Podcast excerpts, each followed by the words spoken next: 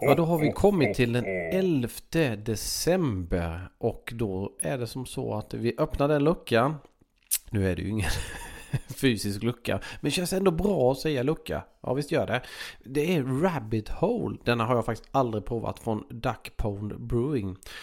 Och de är ju jäkligt bra har jag fått höra av många andra och jag har sprungit på dem några gånger på festivaler och så. Just när det kommer typ till Berliner Weisse.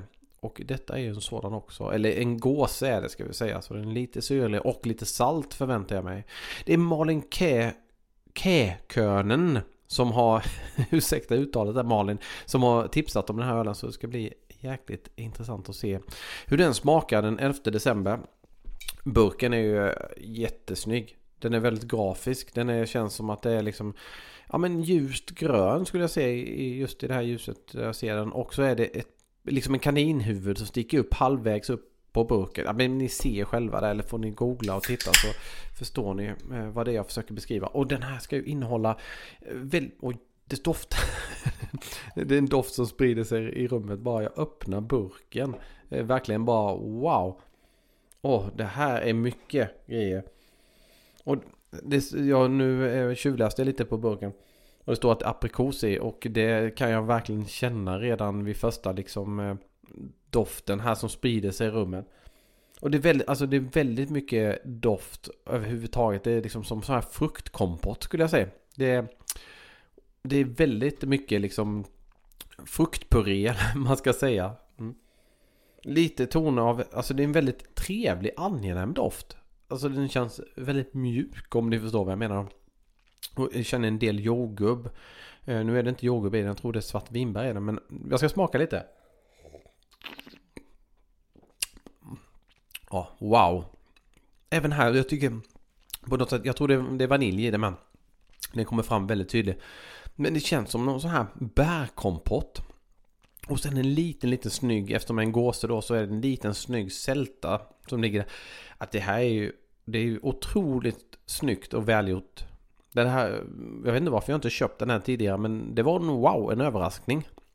Jag brukar ju inte köpa så ofta öl med massa bär och sådana saker. Men här, mm, jag får nog börja göra det lite mer. Därför det här var verkligen, och det är havre i det med, det känner man nästan, därför den är 4,5% och den är väldigt mjuk i, i smaken liksom. Det här, oj nu fick jag så här, eftersom det är 11 december så har ni fortfarande chansen att beställa denna. Den här är ju helt magisk att äta. Eller ni ska ju inte äta ölen då som sagt var, det förstår ni ju själva. den är ju helt magisk att eh, ha till risgrynsgröten på julafton. Det smakar nästan lite saftsoppa. Då förstår ni precis vad jag menar när jag säger saftsoppa säkert. När, och smakar ni denna så kommer ni tänka det. Ja just det, smakar faktiskt saftsoppa.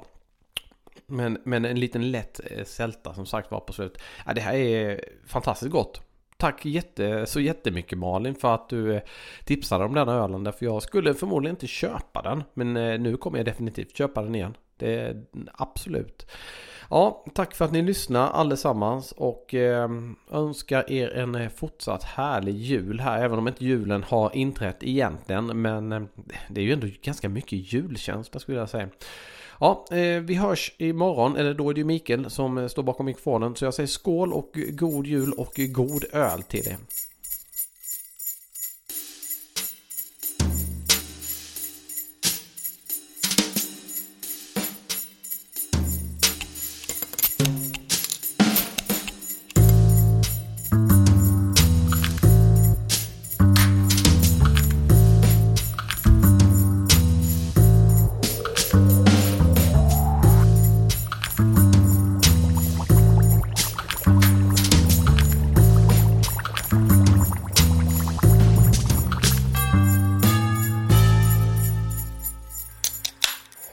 ho, ho,